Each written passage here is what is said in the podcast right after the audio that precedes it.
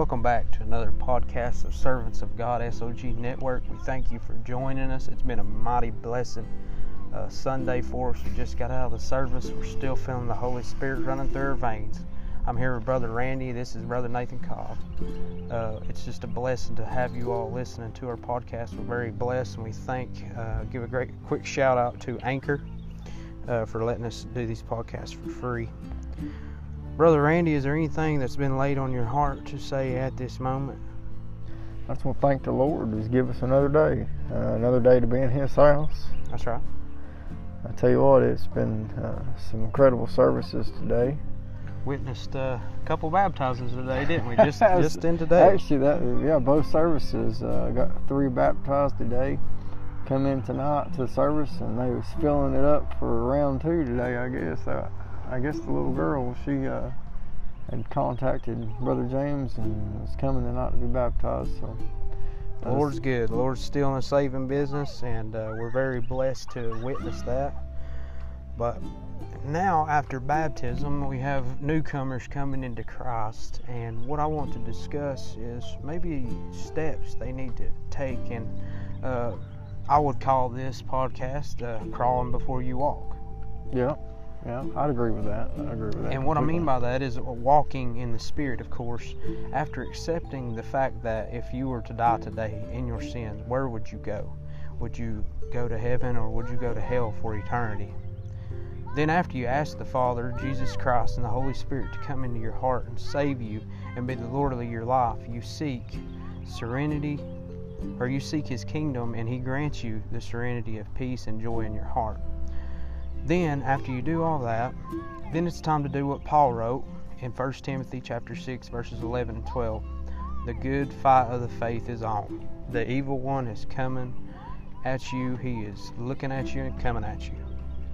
But it says in 1 Timothy, it says, But thou, O man of God, flee these things and follow after the righteousness, the godliness, the faith, the love, the patience, the meekness. Fight the good fight of faith lay hold on eternal life, whereunto thou and art also called, and hast professed a good profession before many witnesses. The fight, fight the good fight, and profess many before witnesses. Profess what? Would you? What would you add right there, Randy? What would you profess? I mean, you got. Bible tells us that if we uh, confess Jesus before the world, who confesses before the Father? So, Amen. I mean, I know confess and profess, but you got to profess Jesus in your life. I mean, when you get saved, it's a it's a whole new beginning. Uh, I remember when I got saved, even as a a little boy, you know, I, I rededicated my life, you know, years later. But even as a eight, nine year old kid, I remember just uh, and just music you listen to. And I know at eight, nine year old, you probably ain't listening to anything really crazy, right. but you know, still the music, you know, it's a definite influence. yeah, it was. Uh, makes an impact. I, will tell you, it was funny because the morning I got saved, it was Sunday morning. It was actually right before we went to church that morning. Uh, my uncle Scott had came over and uh, been with us that weekend and was going to church with us that that Sunday morning and I got I got saved before we went to church, and I rode with him, and he was listening to some some some kind of rock and roll. I remember just mm-hmm. first thing in my head was like, we shouldn't be listening to that. oh know? yeah. And I remember telling him that. Probably ACDC, if I was guessing. I think it was uh, the Eagles, to be honest, oh. Hotel California, and I, not to be no name dropping, but. But I remember just looking at him, it's like, you know, you shouldn't be listening to that. You know, it's that's not that's not what God would want. That's not right. godly music. Right. Which I mean still applies today. I mean, if it was a sin 100 years ago, it's still a sin today. Amen. But, and that uh, just testifies to our conscience deep within us that God has dwelled in our heart is knowing right from wrong. Yeah. I think, you know, whether you're a believer or not, you still have a moral, some faith of a moral that, hey, this is bad or hey, this is good. Yeah. So, what we see is too many people, just after they come to Christ, they stop after they convert with just being thankful that Jesus died on the cross for their sins, but are too soon to forget to make him the Lord of their life.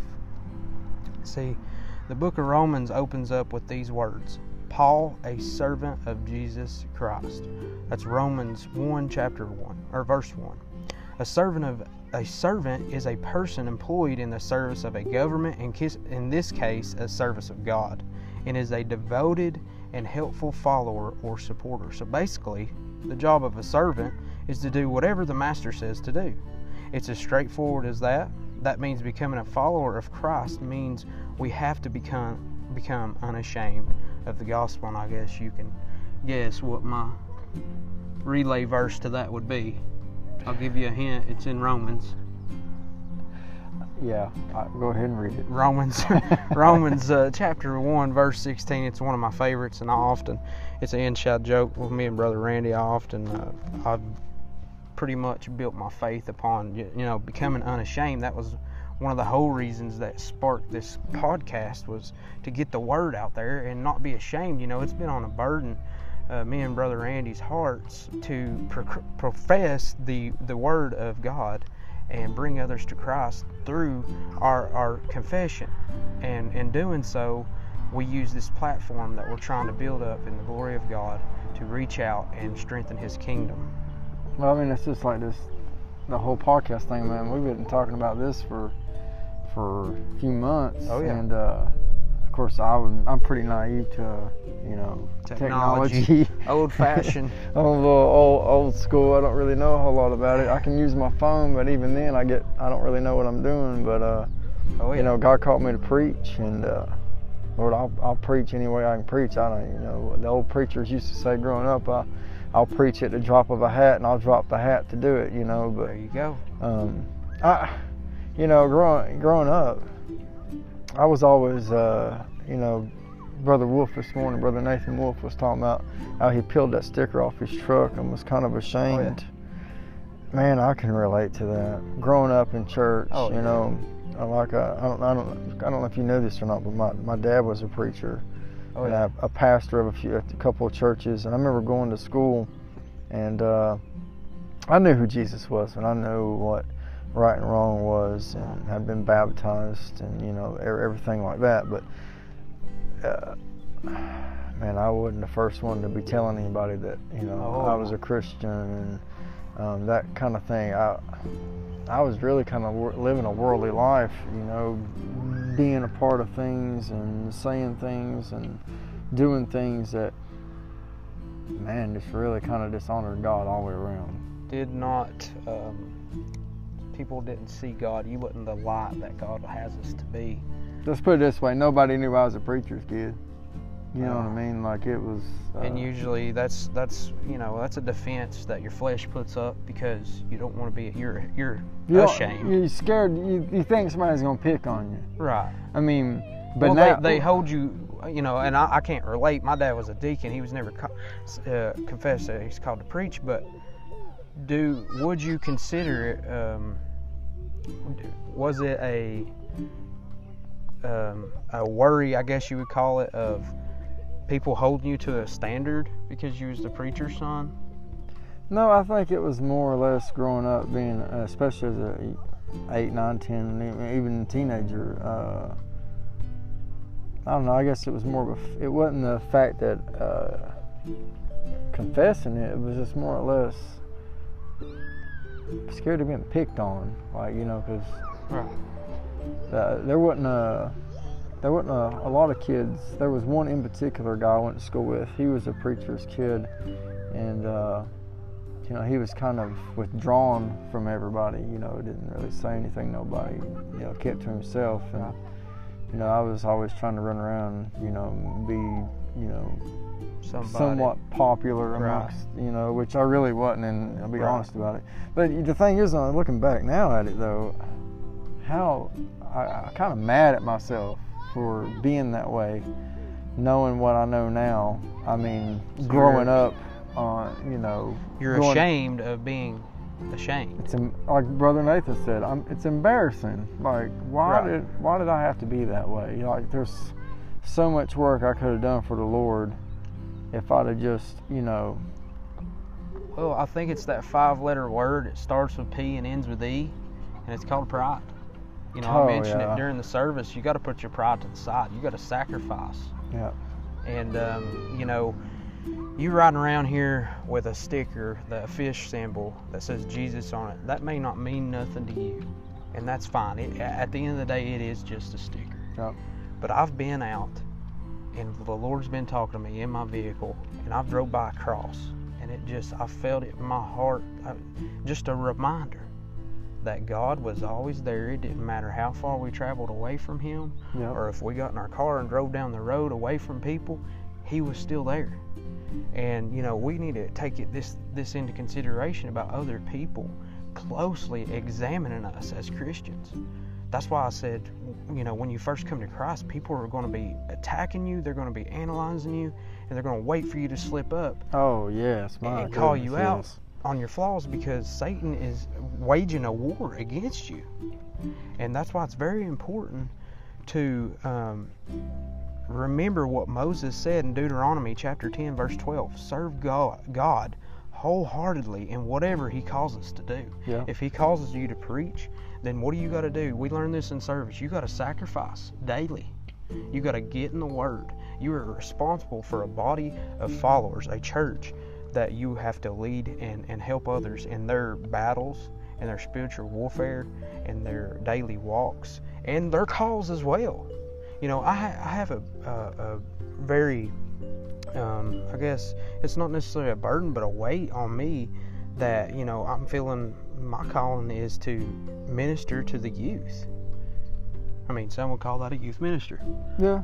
But No, I see that in you. You you you're showing signs of a minister. and it's I've it's just it. now coming out. I'm 28 year old, and it's just now being revealed to me. So don't you can't give up. Uh, Well, you think know, I feel? I've I've kind of run from God for like ten years before I finally just announced that I was going to preach. I'm fixing to be 37 year old. and confess to me your feeling physically when that happened. When I actually stood up before the church and told them. I was Yes. called to preach. Yes. Oh man, it was it was like you had picked a 10 ton weight up off my chest. Like honest Oh, yeah. goodness, like it was it was like a whole new day. But It was almost like coming across again. Would you say that? Man, it really was. It almost felt like I had just been completely just uh, Running a from it. newborn babe in Right. Christ. But I remember the day I, I was sitting there right in front of you, and you, you know you you was every, you was everything but in the fetal position as far as crying. And I mean I can relate because every time I get up in front of a crowd, I, I get nervous, I get shaky. I don't nothing comes to me because I get so tore up because I feel the Holy Spirit come on me and I feel that energy and I feel like I could just run through the walls. oh yeah, goodness. I remember the first time it's I hard preached. to contain. The first time I preached, I was I was nervous because I had one message and then turned around and right before I mean literally the the afternoon before I was supposed to preach that night, it was like the whole message changed, and I had no idea It'll where it was that. going, and I just I didn't even know what to do. But see, here, here's you know my, I guess my uh, message to you would be, you know, with that, you know that the service that you're deli- or the message that you're delivering is anointed because that wasn't your plan going into it. Oh no! You know, your plan when you had I your message, you was Yeah. confident and comfortable, and just like Brother James was preaching to us today, in the works of God, it it takes un- uncomfortability. I don't know if that's the right terminology, but you got to step out of your comfort zone. Oh yeah, because I was completely, I had something else completely like planned and like it was going a whole different direction and then like a 180 like two hours before. So I was not, you know, I, I'm not saying I wasn't ready for it, but you know, I was, my mind was geared in a different Right. direction. So Well, I think that it go- goes back to the saying, no pain, no gain. And to spiritually grow, you've got to experience some growing pains, whether that be uncomfortability or sacrifice or just strengthening your spiritual um, well being. Well, you got to look at it like this, especially for a new Christian. You got to think about it. It not only think about it, but you need to look at it from this point of view. It is a war. It's a full-on war. I don't care Absolutely. what you what you think about the whole deal. It is a war. We got good versus evil, and you've just you've just traded camps. You went from the evil to the good. You've confessed God. you have, you know, you believe he, he rose on the third day. You've repented of your sins. You've been baptized. Now you've received the Holy Spirit. God's within you now. Amen. So the devil's looking at you like you're a traitor. Bullseye on your back kind of deal. Oh yeah, target on you. Take him down while he's still young. So, you know, you got to. Yeah, the only way you're you're going to survive is, you know, friends, good Christian friends, Brothers and sisters in Christ. reading the Word of God. Amen. And praying. First and foremost. I mean, literally, just like uh, well, Miller's wife, I forget her name is Linda. Linda. said when you first thing you do when you wake up in the morning is thank God for another day, Definitely. and it's asking to help you through the day He's giving you. And as we see in Ephesians chapter 6, to put on that armor of God, that whole armor. Because if Yeah. there's a crack or there's a crevice, he is going to try his best to creep in. The, I think wreak was it the last part of verse thirteen, done, having done all to stand, That's absolutely having done all to stand, read your Bible and pray. And, you know, going back to the kind of workout um, analogy, it's just like, you know, you pick up a ball or you pick up a, a tool to use in sports, you're not going to be automatically good with it. You're going to stumble. You're going to, you're going to, st- you know, if you've ever seen a baby deer hey being now, born. you speak for yourself. I'm a natural. no, I'm just- well, I'm still working on mine. I'm praying to God that he, he will change it. But if you ever seen a baby deer being born, they come out of the womb, they try to stand up, and this isn't really any animal. They, they fall right back down. They get up, and them legs are wobbly, and it looks like they're Oh, sliding yeah. on ice, man. oh goodness. Just yeah. because they've they've been born, and it's no different in Christ. You've been reborn. This is your second birth. So the old saying, you can't run before you walk. Like you can't just hit the ground running and expect to be fully, you know, geared and prepared to face everything that's going to come your way. It don't happen like that. And that all comes back and tied into crawling before you walk in the Spirit. Um, you know, we are here on the podcast. We thank you for joining us. We're going to wrap it up. But on the next episode, we want you to join us as we continue on steps thereafter, becoming a new follower of Jesus Christ. Um, we just, the main reason we're doing this podcast is to reach out to unbelievers and even believers that's already accepted that may be Yeah. stumbling and kind of turning their back, you know, just slowly but surely. There might be somebody out there that just needs to hear hear a word from somebody that's, you know, living Well, this. The problem is we live in a day and time where Christians are being silent. And you know they may be talking to God, but they're not talking to the, the fellow their fellow brothers and sisters in Christ. And when you profess His name, that strengthens the belief and that strengthens the faith. And somebody else may be stumbling that you can pick them up.